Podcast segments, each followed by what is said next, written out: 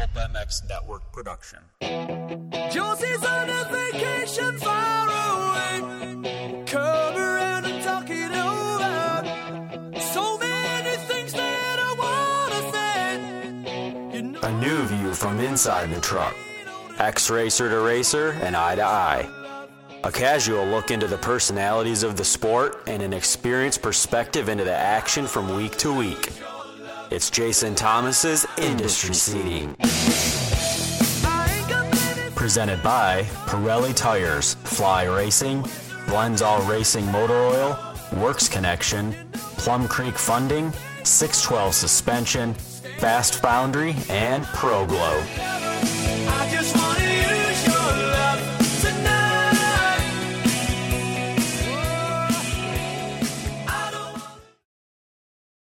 Welcome, everybody, to another episode of Industry Seating. It is Sunday, March 21st. I just got back from Arlington. I've been gone for 10 days, 11 days. I don't know, too many days. Very excited to be home. Got a little nap. Uh, actually left my hotel this morning, Dallas, Dallas local time at 3 3:30 a.m. And that was after uh, you know not getting back to the hotel till I don't know 10:30. So yeah, definitely, uh, definitely feeling it today. That's okay though. I want to thank the sponsors of this podcast: Pirelli Tires, Plum Creek Funding, Guts Racing, Fast Foundry, Works Connection, Blendzall Oils, Risk Racing, Premier Vapor Blasting, Pro Glow Wash, who I will have an exclusive interview with uh, Ryan Humphrey from Pro Glow later today. That'll be inserted into this podcast. Grant Stone Boots, 612 Suspension, and Fly Racing. Thank you to all those, and I will hand out those promo codes orally, I guess uh, later on in the show. So when you make your purchasing decision, you can save yourself some money. As for the racing, you know, this Arlington 3 racetrack was so much better than the prior two. And I say that trying to give credit where it's due because those of you that follow along on Twitter, you saw that I was I was giving some some flack to the track for Arlington 1 and 2. I didn't like it. I thought it was unimaginative. Uh, there was zero passing to really speak of. I just didn't think much thought was put into it, and I, I thought that was represented in the racing that we were, uh, I want to say blessed with, but I guess not blessed with. It just wasn't great.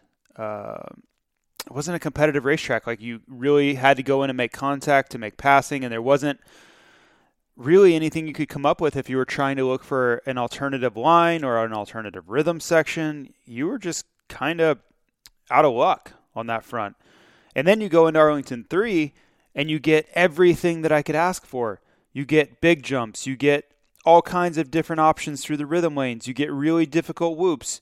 Just all the things that I want. So, congrats. And I don't believe it's ever fair to criticize if you're not going to compliment when things are done well. So, great job to Dirt Wurx, great job to the Feld crew, whoever is involved of putting that racetrack together because that's what we're looking for. That's what we want. Challenge the riders, make the tracks difficult. These guys are incredibly skilled and talented. They can handle it. And unfortunately, if guys crash and get hurt in the process, that's just what Supercross is, unfortunately. That's that's a part of the game. Don't dumb down the tracks and tame them down trying to protect them because things happen in motorcycle racing. You're, you're only going to up the speeds and guys are going to override the tracks if you make them easy. And guys crash in that scenario too. At least if you make the tracks really difficult, the riders have to respect the track and the speeds come down because they know they can't just blitz through everything wide open. They have to actually uh, pay attention to their landing spots and, and hit their marks exactly right. So that's my thoughts on it. I, I just thought they nailed it, and I, I wanted to make mention of that because I don't. I'm not a big guy that harps on things and really takes people to task on things. Uh, that's more kind of Steve Matthes' style. But I did that a little bit, and I want to make sure that when it goes the other way, that I uh, yeah I give credit there. As for the 250 racing, Justin Cooper got it done. Did he not? I've been calling for him to win for a while. He has not been getting it done. He's been kind of letting this series slip through his fingers a little bit, and he went out and won the race. Now, was it some sort of dominant runaway victory? No, it wasn't, and that and that's that's what Orlando was. And that's what I expected him to do throughout the series because I really thought he was the best guy in the class by quite a bit. Now, Hunter Lawrence and Cameron McAdoo and Seth Hammaker and these guys should be commended because it seems like they have a lot more to offer to, you know, be competitive with Justin Cooper than what I thought. So good for them. Although Justin Cooper did go out and get the win, made up some points, and uh, yeah, I still think this is his championship to lose. But having said that, you know, McAdoo was very close. McAdoo actually closed in on Justin Cooper a few times, which that's great. That that really shows a lot of you know light at the end of the tunnel as far as being able to beat him straight up, and that's what it's going to come down to, in my opinion. If you want to be the champ, you're you are going to get opportunities to go beat the guy that your rival heads up, and in those moments, you have to do that. Now, Cameron wasn't able to do it this time. But again, he's going to get several more opportunities. And in those moments, we are going to see who deserves to be champion and maybe who doesn't. Now, as for your red plate holder, that was Hunter Lawrence going in. And, you know, I had more questions than answers for Hunter. He did a great job. I mean, getting the getting the red plate and being a, a race winner and points leader was not something that I saw happening for Hunter Lawrence this year. wasn't honestly wasn't even close. So he's already exceeded my expectations for him this year, which I, I know are incredibly important to him, right? But I was nervous about him handling the pressure, being able to rise up to the expectations that he had set now based off of his success at Arlington 2. And unfortunately, we saw a big crash. You know, the net really saved him. So kudos to the crew for having that net there. Kudos to Steve for the idea. Uh, but man, he he definitely gave up points there. He was able to rally. I think he still got fifth place. I should be looking at the results, but I'm not. I'm pretty sure he still got fifth in the race, which did save him. But man, that's the kind of stuff that I was worried about from him because if you've seen him ride Supercross, it's it's really erratic at times, really fast, but also has some moments. You know, his Salt Lake run last year really kind of turned me off to what to expect from him in Supercross, and maybe that was unfair. Maybe I jumped to conclusions leaving Salt Lake City last summer, but I just didn't like anything that I saw, and I kind of expected more of that this year. He's been much better than that, but again, he has that big crash, and instead of really solidifying that points lead, he kind of goes the opposite direction. And uh, you know, thankfully, it could have been much much worse. And uh, he's uh, he's still right there, right? It's anybody's championship with with uh, a few races to go. He's right there. But could you imagine if he'd gone out and, and won another one? You know what he could have been able to do to these guys mentally. It's easier said than done. And Justin Cooper got the whole shot and really kind of never looked back. But we'll see how Hunter responds. You know, the, these guys are going to go into a couple of weekends off. And, you know, I think there's going to be a little bit of a push and pull on what their uh, what their time allows for because the teams are going to be wanting to do motocross testing. A lot of the focus and shift will be to motocross testing. But if you're Justin Cooper, McAdoo, uh, if you're Hunter Lawrence, and, and a lot of the 450 guys we'll get into, your mind and your thought process is still going to very much be on the Supercross series because there's hundreds of thousands of dollars up for grabs. And yes, motocross is incredibly important. And in a month or two, well, let's say two months from now, no one's going to care about Supercross anymore. But right now, it's what matters. And I put myself in these guys' shoes. You know, if, if I was entering this two week break, most guys will be doing their motocross testing. And I had this in my notes to talk about later in the podcast, but I'm just going to do it right here. Because I think that 450 and 250, they will be doing lots and lots of motocross riding. This first week coming up absolutely will be full of motocross. Next week will be full of motocross. Maybe they get a, a couple of days off in there to try to recharge the batteries. And then I would guess that a couple of them will ride supercross a day or two leading into Atlanta. But if you're out of the championship hunt, if you're, let's say Seth Hammaker, if you're, especially the 450 guys, uh, anybody that's really not a championship contender, Aaron Plessinger, Dylan Ferrandis, anybody who's had a tough time really stacking a championship run here, you're going to be very motocross biased. You're going to be trying to look towards the summer as like, okay, now I got to prepare for motocross. This is where I can really get ahead of the game put in the extra testing time, while my rivals like Cooper Webb and or Ken Roczen and maybe Eli Tomac are going to still be pounding out Supercross motos. I personally would have still been riding a lot of Supercross. I I kind of always did to my own detriment for motocross. But the way things work, Supercross just paid a lot more money and there was a lot more notoriety and a lot more uh, just if I did well in Supercross, that went a lot further than if I did a lot than if I did well in motocross. You know, with the team, with sponsors. So I just kind of hung in there on Supercross. I just kept putting in motos and putting in motos, and then I would let motocross take care of itself. You know, if I had to ride a day or two of motocross, sure. You know, we'd do some suspension testing, get a little bit of a feel for it. But I would use this time to really try to raise my game for that next last push into the final supercross rounds because as those riders shift away from supercross, if I could if I could push even harder for supercross, I could really come out with some strong finishes down the stretch. And I just saw it as a huge opportunity to take advantage of guys letting their minds shift away from supercross, right? If they just took some of the emphasis away from it, maybe that would give me an opportunity to improve two, three, four positions in the final few rounds. And that was something that I couldn't turn away as far as an opportunity, where other guys maybe are like, yeah, well, if I do really well in motocross, that's going to be more important. My supercross season's already shot. I kind of viewed it flip side of that, where I'm going to try to capitalize on that opportunity. And it, it would cost me the first few rounds of motocross. And I, I think you see that with the championship level guys. I think you saw that with Cooper Webb uh, in the 2019 series.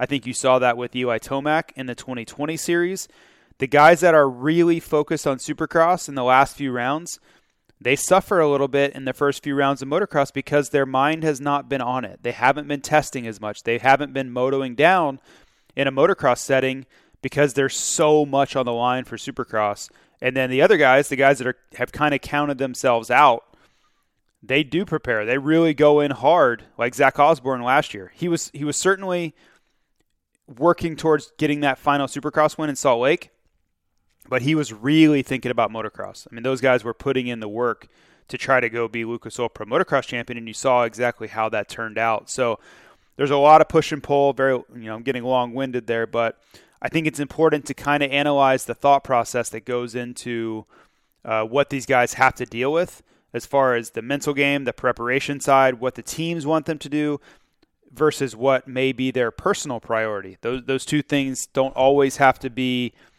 in lockstep.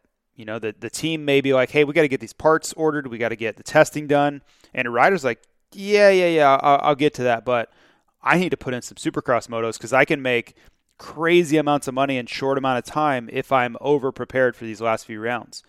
Don't forget, you know, a Supercross win for the top guys. Like let's let's take Aaron Plessinger for example. He's been right there, right? He's been steadily improving. We're going into these Atlanta rounds that are going to be at a speedway which seemed to work for him. You know, look how good he was at Daytona. If he go out, went out and, and say he went, he got his first win ever at one of the rounds, which is not far fetched. Look how good he was at that Daytona round. He was catching Tomac. Let's say he gets a win and a third and another third, right? That wouldn't be too far out of bounds. It's unlikely to get two podiums and a win, or two thirds and a win. I'll give you that. But let's just say in some crazy world he did that that's probably worth I'm going to say 200 grand to, to Aaron Plessinger to, to pull that off. Maybe more. Maybe more than that. That's worth uh, that's worth prioritizing Supercross, right? Outdoors just doesn't pay quite as much. Uh, it do, it is well, it's lucrative to do well outdoors, but Supercross is where the big dollars are, and, and I think some of these guys would be well served to keep that in mind and keep that opportunity right at the forefront of their minds as we uh, as we kind of wind this series down a little bit. Next up, let's talk about these power rankings. Right, the you know these power rankings don't mean anything. You know, no one really cares. But for me, they give me a place to bounce off of my talking points and kind of keep me structured a little bit. And it's also nice to see how guys are trending, right? Trend up, trend down based off of uh, the most recent results that they have. Before we do, I want to mention Pirelli tires. These guys are uh, they're really finding their footing with uh, with a lot of the privateers out there. We're getting ready to uh, get back into some MXGP racing too, but like let's say Garrett Marchbanks, right? He's been a podium level guy in the 250 class. He's using Pirelli tires. Mitchell Oldenburg stepped in for uh, Justin Brayton on the the 450 as Brayton had that injury on Tuesday using Pirelli tires.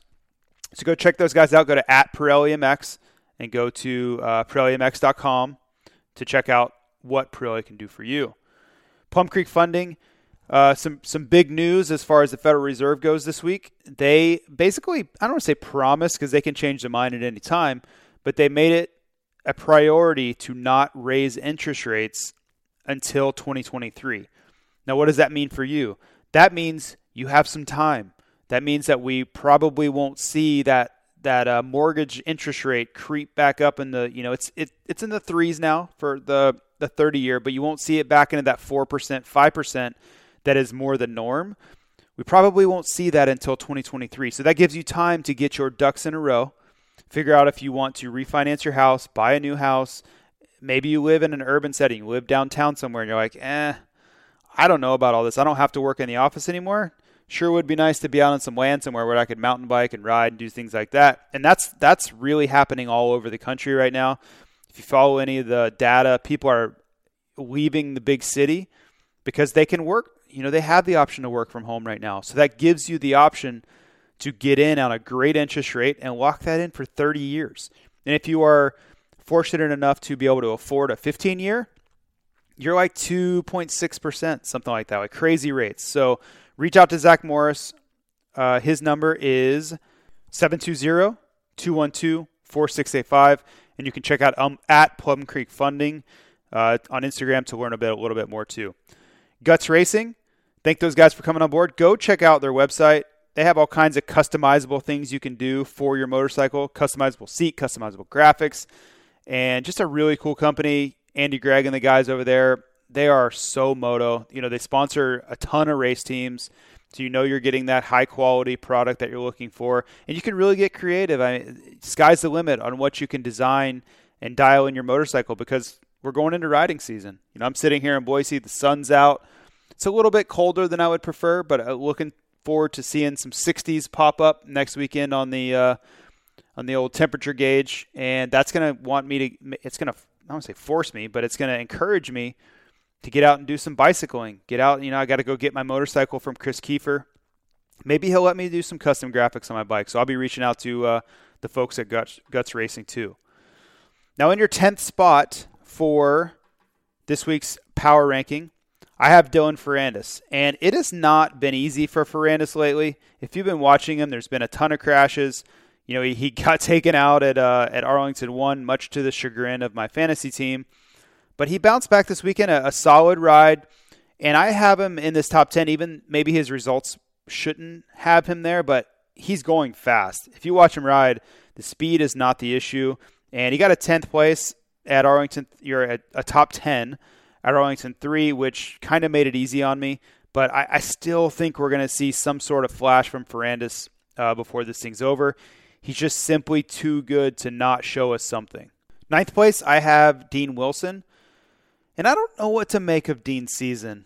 You know, he got great starts. Uh, what was that? Arlington? Was that one or two? I don't know. They're all running together at this point. But the the one race he hole shotted uh, his heat race and the main event. I want to say it was Arlington one. That was pretty impressive. That's that's not the norm for Dino.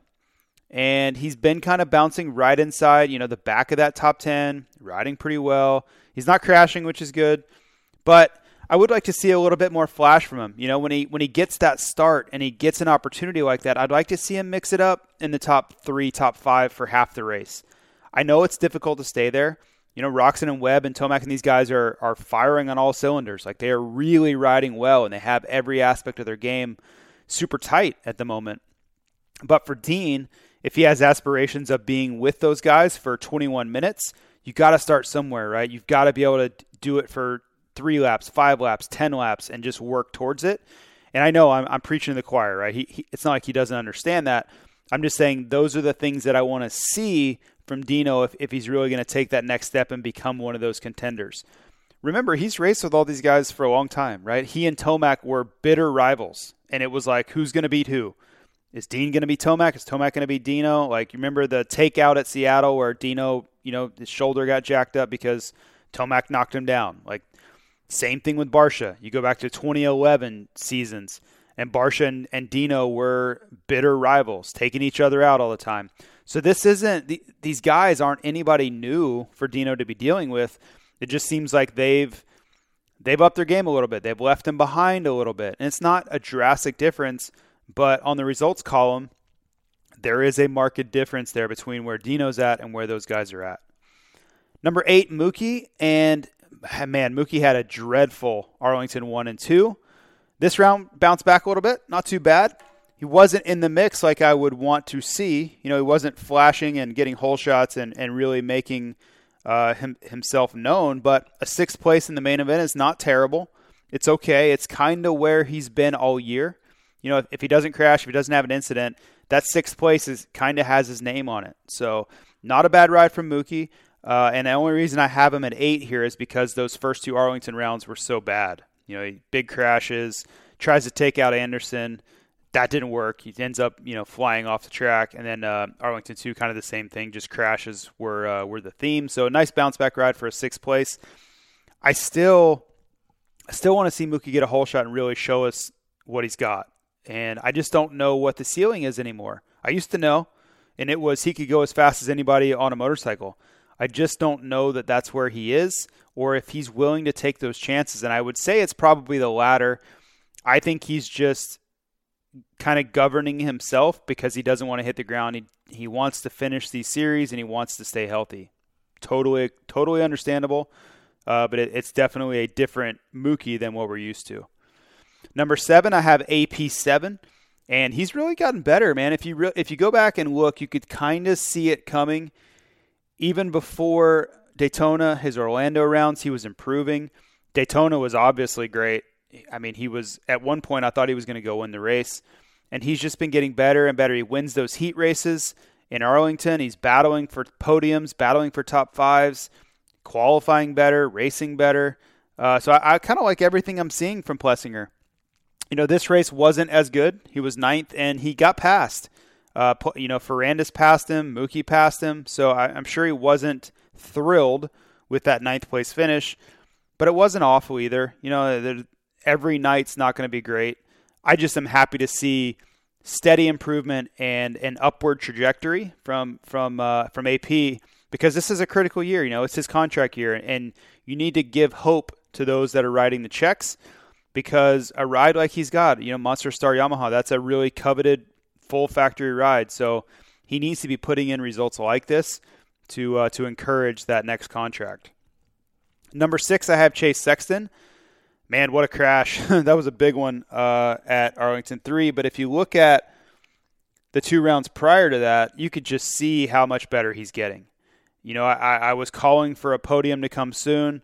You could just feel it building up to it. But I think the the bigger point here is you it's just a learning process on this 450. If you look at Dylan Ferrandis' season, if you look at Chase Sexton's, uh, you know, we're a little past halfway of the season. He's been marred by injury. It's been marred by crashes. Same thing for Dylan Ferrandis.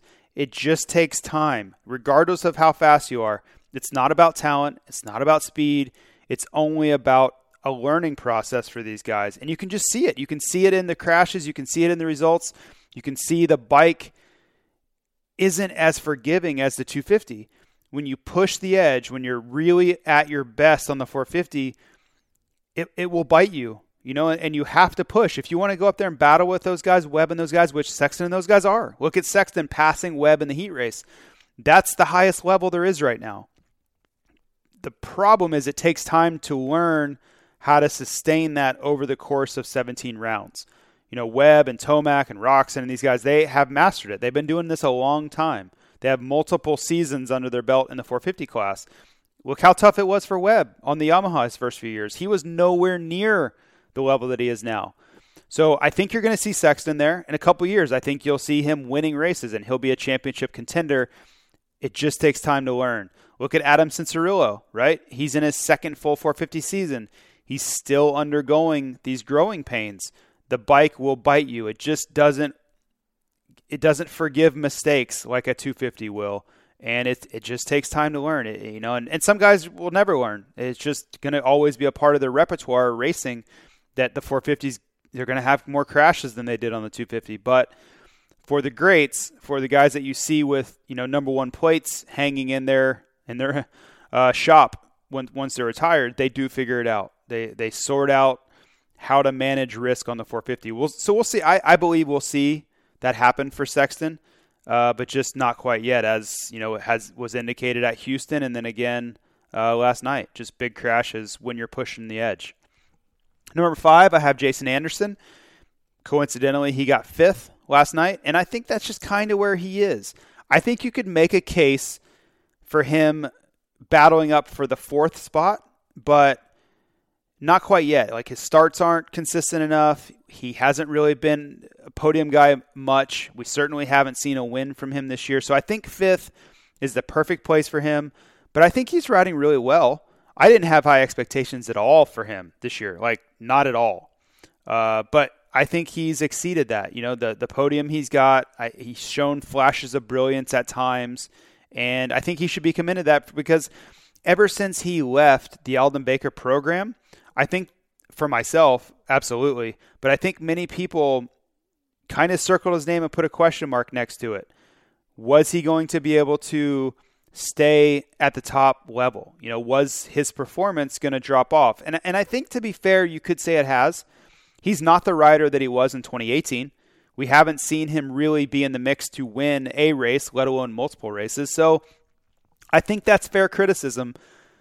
But on the other hand, I think he should also be commended for staying near that, you know, because once he left that program, I really thought he was going to drop off severely. I thought he was going to be a back into back into the top 10 battling with Dino, uh, you know, that 8 through 12 guy and, and, he's he is significantly better than that. So, uh, a little bit of criticism, but a little bit of uh, commending him too. Now, I have an interview here with uh, Ryan Humphrey from ProGlow Wash that I'm going to uh, tee up here. ProGlow Wash is uh, you know, a product that I use personally, but I didn't know a lot about the science of it, and I wanted to learn more. Uh, you know, Pro Action Fluids is the parent company for ProGlow Wash, and they are based in Texas, so this was a great opportunity to learn more about it. So, yeah, without further ado, let's uh, let's hear from Ryan himself. So, as promised, we are here in Arlington, and I have Ryan Humphrey with me from ProGlow Wash, as you guys have heard me uh, telling you all about in recent weeks. So, I wanted to bring Ryan in, and I've been doing this with sponsors of the podcast each week. I've been trying to get with him as I, you know, move around the country, and you know, Ryan's in the Texas area, so this was a perfect time for him to kind of explain the origins of ProGlow, give a little bit of backstory. So when you're making your your next choice out there, instead of choosing some, you know, uh, other brand, maybe you'll choose ProGlow. So Ryan, thanks for joining us. We are uh, about an hour away from Arlington Three, and uh, yeah, I just wanted to take a minute to talk to you a little bit. Yeah, Jason, great to be here. Um, longtime fan of, moto and supercross. Uh, grew up uh, doing a lot of riding, not as much racing. Uh, started hit, getting fast enough to hit the ground, and um, so uh, kind of transitioned away from that. But have been a passionate fan and maintained my passion for um, going on now 20 years. Yeah, and that's that's cool. You know, I uh, had first met you. Uh, I do a VIP program, and, and you were a part of that, and then it kind of blossomed into what it is now. Um, talk to me a little bit about the the or like the first thoughts that you remember about ProGlow Wash. Um, like, how did the idea even form? I, I, know it stems from another business that you're involved in, but I think that's really helpful for people to even understand what the original idea was. Yeah, absolutely. Um, uh, ProGlow developed as a product based on some technology that we were able to derive from another business unit from our parent company, ProAction Fluid. So we took uh, some technology that we found specifically around cleaning and, sanitizing, and uh, we're able to uh, take and find how we could apply that uh, outside of the petrochemical industry, which is what we were in, and then start looking in how we could apply it in other areas. Uh, with my passion being uh, power sports, moto, racing go karts. I race cars. All, these things. Um, I took this product and took it home and actually started uh, washing my race car with it. Simply enough, and said, "Hey, this stuff works pretty good." So this started about a year-long development process of me using it uh, myself, uh, my family using it, handing out samples to friends, and saying, "Hey, use this. Give me some feedback. Tell me what you like. Tell me what you don't like. And um, after about six months, we had nothing but positive feedback. So from there, we felt like we had something that was ready to commercialize. Yeah, that's cool. And, and for me, like one of the things I love about working with companies in this podcast is most of the brands were founded or the originally thought up by someone who had a need for a product or had a way to build a product that they were going to use themselves, right? Whether you're talking about ProGlow Wash, whether you're talking about Risk Racing, it was built by the founder for something that he wanted that he couldn't find across the industry, right? It was something that to fill a, a need or a hole. And that's kind of how I see ProGlow Wash too. You know, when, when I look out at the industry, I, you know, if I go to Walmart, I see like simple greens and stuff.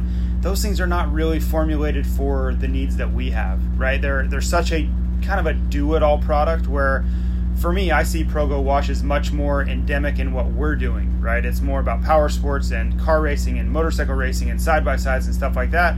And that's really the customer we're reaching with this podcast. So um, when you're, you know, when think big picture now, when you're talking about ProGlow Wash and where you think it can go, like what what's the I guess the goal, right? If, if you're like your perfect dream scenario for ProGlow Wash, how do you scale this up and where do you see this thing going? Well, sure. Obviously, right now, we just now started really commercializing it over the last six months. So, right now, number one thing is awareness, letting people know the product's out there. And when we talk about something being specially made, ProGlow is not just a typical surfactant. So, when we talk about, uh, you know, you mentioned Simple Greens and some of the other cleaners out there, um, those are surfactants. So, they're made with a very specific use to go in and remove dirt from a surface. What makes ProGlow unique is that it actually has a proprietary blend of products that go into it that actually attack the dirt and carbon that come out of the ground without harming any of the surfaces that are there. So, with the benefit of that, with the other foaming agents and surfactants that are in it, you get kind of a two in one of breaking down the dirt into smaller. Uh, particle sizes, if you mm-hmm. will, and then the surfactants being able to do their job. So it really makes it unique uh, in it in its place out in the in the marketplace right now and kind of being a two in one and delivering it there. Now, when we talk about big picture, um, I would love to think that this product continues to grow. Um, we're getting distribution set up every day. We're, we're seeing customer conversions every day. Um, we love interacting with the end users. That that's something that's very big for me. Something I hold near and dear to my heart is being able to hear from somebody that's used it. The other really cool thing is that relationship allows us to take and be really nimble. So if somebody comes back and says, "Hey, I've got a need for this product," then then I mean I'll tell right now, just kind of a release. We're working on a, uh, a spray wax type product, and I know wax can have a negative connotation, but we've got some neat ways we're going to approach that that are going to make a, a, shine type product. So again, uh, we're going to continue to develop and continue to innovate with the thought being that we have this full line of specially made cleaners targeted towards power sports. And um, don't be surprised also if you start seeing the Pro, ProGlow brand out there with some other uh, little bolt-ons as well. We've got some um, we, have got some momentum going in the kitchen space, for example, on the sanitiz- uh, sanitization side. So again, um, I think that there's a lot of opportunity for this product, and uh, I'm really really pumped up about getting it out there and letting the world know that it's even available. Cool. Well, you know, for me, I think that's the most important aspect of this whole thing is letting people know exactly what's different, right? There are so many competitive products out there that aren't really formulated in, in, in what you're saying. Um, I think they do, for what they're really formulated for, they do okay, right? But they're they're not really targeted to the space that we're in. And for me to, you know, I, I really try to do my best to explain on the podcast what these things are, but I'm not an engineer. I don't know how to formulate a, that any pro, any sort of product in that space at all. So to have you on here and to explain exactly what the purpose is and exactly how you go about that. I, I, thought that was that was really telling the science behind it because most people are completely uneducated in this space, just like me. I, I if you tell me, oh yeah, that's going to clean something great, that's going to clean something, but to understand the science of how, you know, talking about removing the carbon from it, doing all that, that that's really cool. Like to understand a little bit more, even if it's just the very you're just breaking the surface of understanding it.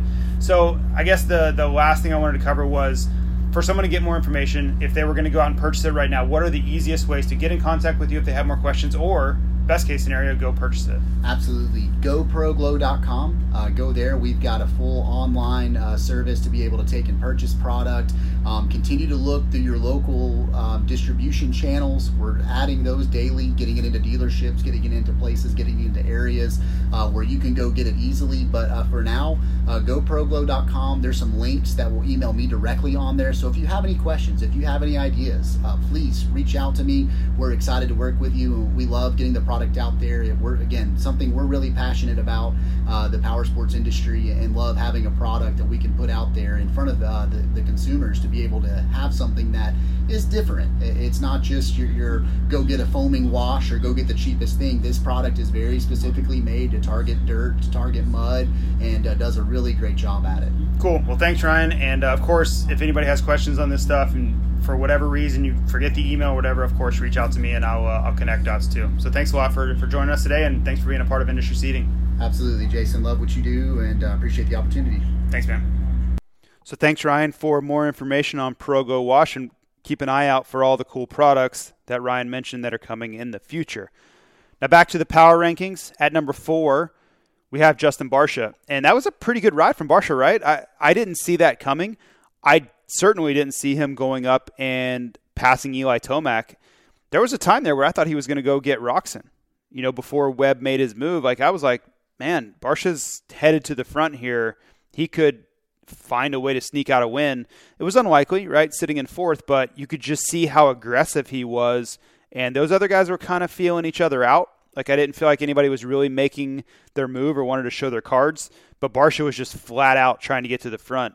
Uh, didn't work out. Made some key mistakes at the wrong time that ended up at fourth, but a really impressive ride for Barcia. You know, I think most importantly for Barcia is he's hanging in there, right? He's keeping this high level of performance deep into the season. Where last year it really started to drop off. I mean, it, the whole Salt Lake residency was a complete disaster for Barcia. I think Atlanta's going to go very well for him. You know, he uh, technically has property in Georgia. You know, he used to ride at MCF and GPF and all these places.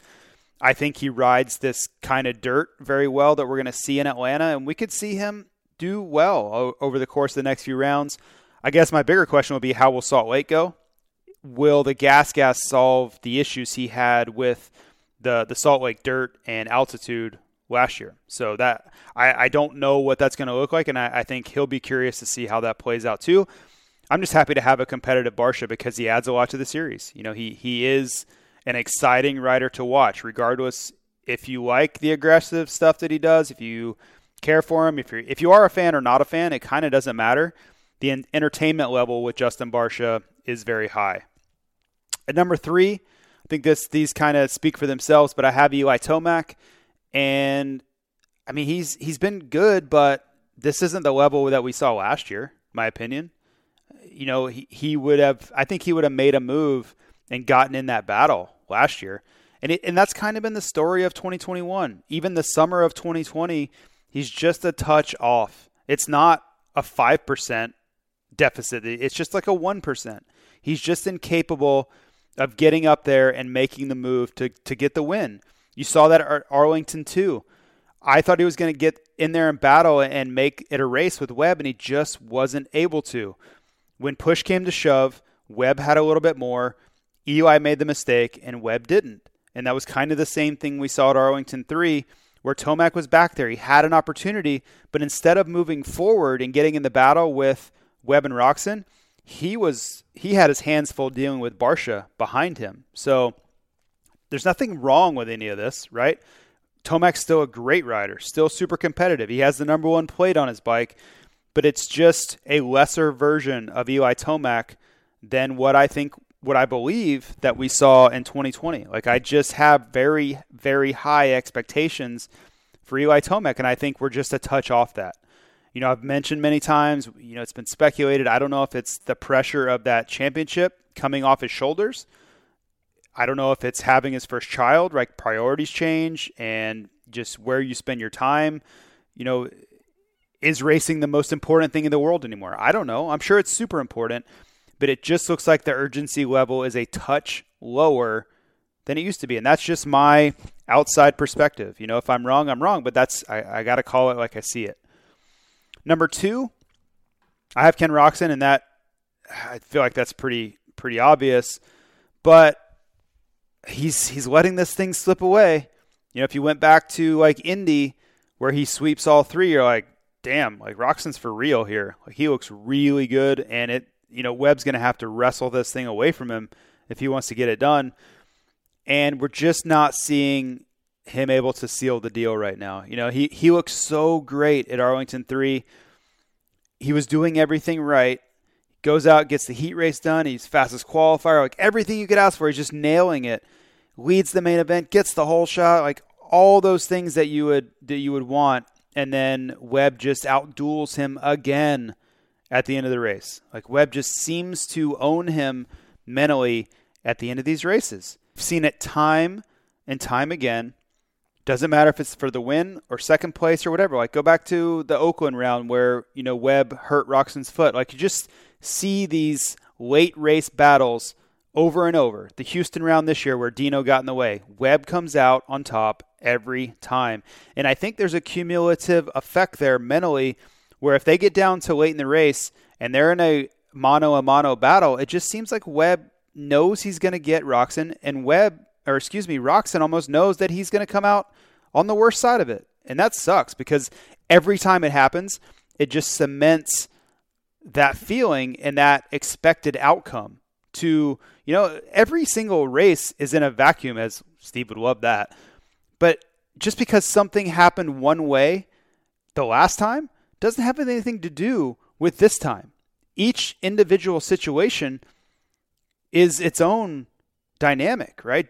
Not the last time has nothing to do with this time, you know. And, and I think that gets really hard to keep in mind, especially if you're Roczen, to where you're like, yeah, I don't care that you got me last time. I don't care that you came out ahead of me last time when we were down to a couple laps. I'm going to get you this time, and and I think that's something that Roczen has to try to keep in mind, and and that's probably a lot more difficult to do than to say. But I think that's paramount in this whole thing is he has to enter those situations where okay there's five laps left. It's just you and me coop. Like one of us is coming out on top. And all those other times where you got the best of me i don't care. You know like i'm riding better tonight. I have the whoops better than you tonight. I'm a little bit faster in these rhythm sections than you tonight and i'm going to exploit that. Unfortunately he didn't do it right? Webb got the best of him even on top of all those things but I think that's part of the key for Roczen is he has to approach each each situation as its own unique situation. He can't let memories of other things, you know, times that have gone wrong. He can't let those enter his psyche, and it ha- you know it can't be a preconceived result. It has to, or predetermined result. It has to be this time. This is going to be different. Nothing that's ever happened before has anything to do with right now. That's just kind of how I see it. then your first place rider is Cooper Webb, of course. Uh, he wins all three Arlington rounds. Great job from him. He's really taken this series by storm, taking the bull by the horns, whatever cliche you want to throw at it. He has done it, and he should be pumped. He should be really happy with himself. He deserves it. Uh, just incredible effort. You know, this Arlington three round, I felt like he was vulnerable. You know, I was uh, I was helping NBC Sports again uh, last night, and I was speaking with Ricky Carmichael about it, and it just didn't seem like things were coming easy to him at Arlington 3. You know, his qualifying laps were more difficult. He didn't seem as aggressive wanting to get out front in those time qualifying sessions. And it just seemed like Roczen maybe had a little bit of an edge with the way the track was. The whoops were difficult. And, you know, Ricky and I both concluded together that this was going to be a tough one. You know, this was this was going to be one where Webb was going to have to draw on every skill set that he had and, and really mentally be strong here to pull out a win. And, and it, that's exactly what he did. You know, Ricky and I just kind of shook our head at each other because he did it again. He found a way to come out on top when it wasn't coming easy to him. And that's, man, you can't say enough for a guy like that. That That's what championships are made of, right there. So now we sit, you know, there's five rounds left. I really like how this shapes up. These these three rounds should be good for Coop. Uh, I think he rides this kind of Georgia clay that we're going to see very very well. I think you know him growing up in North Carolina. I think he's going to be comfortable with the dynamic upcoming, and and winning the last three rounds certainly didn't hurt. Right, fifteen point lead. I mean, you're almost needing something to go horribly wrong for Webb. You, you need that big crash that we saw at, at Arlington two and the whoops you need a crash like we saw in Arlington last year, right, where he flips over upside down and flies off the bike and can't race that night. I think that's what you need because I don't like Roczen's chances at Salt Lake. He really struggled there. Yes, there were a couple good rounds at Salt Lake, but overall, you can't consider Salt Lake to be a success or a venue that Roczen is looking forward to. I, I don't believe that anyway. I think it certainly lends more towards uh, Webb's strengths at this point, and Webb just doesn't seem to care about pressure. He it doesn't even seem to phase him. So if you give Webb a double-digit point lead going into Salt Lake, I think he just laughs and is like, "Yep, no problem here." So Roczen's got to make it happen. I don't, man. I, am trying to stay neutral, but I don't like his chances here. I, I think this is uh, this is Webb's championship to lose, and that's very obvious with a 15 point lead. But I think mentally, it's much more critical time right now, and you can just see it in Webb's eyes. Like he knows that he has the mental edge over Kenny. Like you know, like a, a boxer going into the uh, or a UFC fight. Have you ever watched MMA or UFC and you see a guy get in the ring and he wants nothing to do with that guy very quickly. Like he just realizes he's overmatched and he's he's immediately on the defensive. This is going to date me, but go back to uh, there was a fight between Tito Ortiz and Chuck Liddell. This is going back like 20 years ago. And immediately when they rang the bell, Tito Ortiz was like running away from Chuck Liddell. He wanted nothing to do with that situation. Now, I don't think it's that drastic, but I think there are a, a, couple of parallels there where I just think Kenny is like on his heels right now. Like he doesn't know what to do with Webb because Webb's just coming at him from every angle, mentally, physically. Like Roczen will have him where he wants him in the main event. He'll have him where he wants him in time qualifying. He'll have him where he wants him coming out of a bad heat race where he gets fifth and he gets a bad gate pick. And Webb's just like, yeah, yeah, yeah, yeah, no problem. I'll see you at the end of this main event and I'll make a move and, and make it stick and, and game over. And it's just like, God, what do I have to do to beat this guy if you're Ken Roczen? So I'm gonna say it's it's kind of over, and I know that sucks for entertainment value, but I just love what I'm seeing from Cooper Webb. He just has every single aspect of his game on point. You know, he doesn't really have a big weakness right now. The whoops are are for sure his weakest aspect. You know, if you build big, nasty, difficult whoops to blitz and you can't jump them, that's tough for Webb to deal with. That is by far his biggest liability. But he was able to overcome that this weekend. You know, these are the toughest ones we've had in a long while, and he was able to overcome it. He was able to find a way to get it done in this, in spite of having a weakness on the track right there, where where Roczen and Tomac both could exploit it. He just found a way to get it done anyway. I do want to thank Fast Foundry for being a part of this podcast. For your automation needs to make your business more efficient, go to fastfoundry.com. Reach out to Robert Carrico and the crew over there. I wish uh, I haven't seen Robert around at the races lately. He he lives in the same city as me here in Boise, but uh, man, he was kind of a mainstay at the Supercross races in this whole COVID 19 situation, as well as Adam Enticknap being hurt, who he's been a longtime supporter of with Fast Foundry.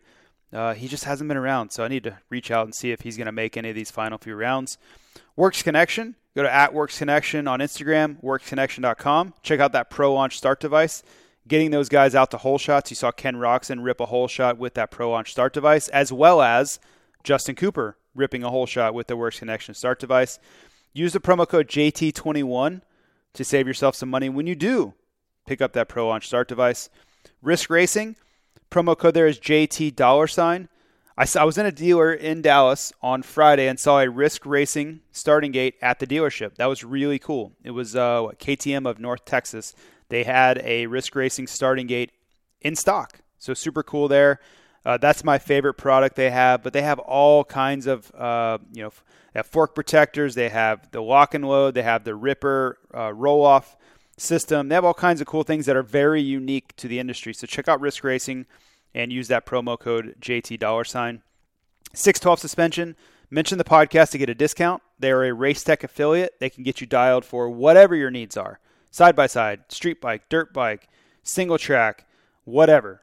Uh, anything that's basically a power sports item, they can get you dialed with your suspension and at least getting get it working the way it was built to work. I can't even tell you how many times I've seen guys that they don't know what they're doing. They're they're messing around with clickers and all kinds of stuff on their suspension. They really screw it up. So at least call Ronnie over there. Go on their Instagram, go on their website, get in touch with those guys, and uh, yeah, ask them questions about your setup and, and get it dialed in. Premier Vapor Blasting, mention the podcast, you will get yourself a 25% discount on all your restoration needs. If you've never seen what they can do, go to at Premier Vapor Blasting on Instagram and see exactly what I'm talking about. They can turn a bike that just looks absolutely hammered, they can make it look new again.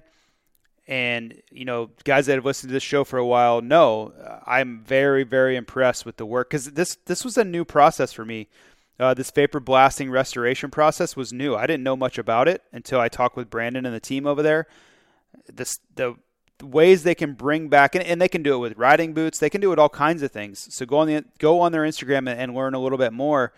But that's a really cool process they have, and, and fairly new as far as uh, technology. Grant Stone boots. I wear them. I wear them out all the time. I might might try to go to dinner tonight. I'll throw my Grant Stone boots on. But if you work in an office setting, if you just like to go out on the weekends and you want to look, you know, you want to impress somebody, get some Grant Stone boots. I promise you that you won't be uh, you won't be disappointed.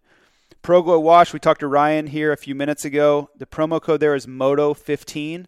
And man, their stuff is just so awesome. Some of the, the terminology and things that he uses in that you know that little interview we did? I, did, I have no idea what he's talking about but you can start to understand the tech and the science and the reasoning behind why you should buy ProGlow Moto Wash instead of like Simple Green or whatever whatever you might find at your you know your auto store or even the grocery store or Walmart or whatever right? ProGlow Wash is specifically designed for what we do. You know whether it's a car side by side dirt bike whatever why don't you choose something that's customized and specifically built for your need. Last but not least, fly racing. Uh, we got that Formula helmet out. We are about to launch our kinetic mesh in the coming weeks, so check that out. And I happen to work there too, so thank you to them for uh, being a part of it. Blendzall Oils, mentioned those guys too. Uh, they're helping Jerry Robin, who is having a hell of a tough time. But Blendzall Oils, great group of people over there. And uh, yeah, thanks to everybody for being a part of this podcast. Last couple of notes before we sign off here. I think I think it's over for Webb. You know, I think he's got this thing locked up. Uh, Atlanta will it bring any new trends with being an outdoor speedway? I don't know. The only thing I could really see happening is Tomac asserting himself. I think he's too many points out of this thing. You know, championship wise, I think he's he's already done himself in, dug himself too much of a too deep of a hole. But I could see him reeling off a couple wins just because he rides this type of track very very well. Sexton, we'll see how he bounces back. You know, thankfully, I don't think he's injured. You know, he's probably pretty beat up, but I think he'll be okay. And I think he's going to continue to get better. Marvin Musquin, I don't know where this is going. You know, if you told me this was Marv's last year, I would not be shocked at that. I don't know that. You know, I'm 100% speculating but it would not surprise me to see him call it a year. He is, you know, he's been around a long time. I mean, I think he turned pro in 2005 or something like that. So, will, you know, will KTM give him another shot? I don't even. Maybe he even has another year on his contract. I don't know. But uh, you just see when guys have a tough go here that you could see them packing it in. Justin Brayton may be headed that direction too. Um, as you get older and you continuously get hurt over and over and over, it wears you down, and you're like, I don't need to do this anymore. I financially secure, getting hurt sucks, and I don't really, I don't want to severely hurt myself. something that's going to, you know, affect me the rest of my life. It just starts to creep into your psyche more and more. So keep an eye on that. Uh, motocross is going to be the theme for the next few weeks for all these guys. If you watch social media, their Instagram, all you're going to see is motocross testing. That's my prediction. Just from you know years of experience watching this, this is that time. All the testing and all the focus is going to be on just switching into moto mode. Uh, so Glen Helen on Thursdays and you know Pala on Tuesdays or whatever the the dynamic is in California. You're just going to see lots and lots and lots of motocross riding. You know all the 250 East guys, Nichols and all those guys. They've already been motoing down for outdoors. So you're going to see the other guys switch into that mode now too. Thanks everybody for listening. Uh, probably won't have a show for the next week or two. Maybe I'll uh, I'll answer a few questions. We are going to start something cool. We're going to do the Pro Glow question of the week, and maybe I'll uh, maybe I'll bust that out over the next couple of weekends. Do a short little show, a couple updates if we have any news. But that's that's an exciting development that Ryan and I worked out with uh, ProGlow. We'll have the ProGlow question of the week, and we will give away a sample pack from ProGlow each week. So if you want to submit your questions for that, I do have a pretty nice archive of questions built up that I can pull from. It. But if you have anything that you want to submit, Jason36 at AOL.com and I will be picking one winner per week. So that will give us something uh, something to look forward to, and you can keep submitting questions as these races roll out. Thanks everybody, and we'll see you next week.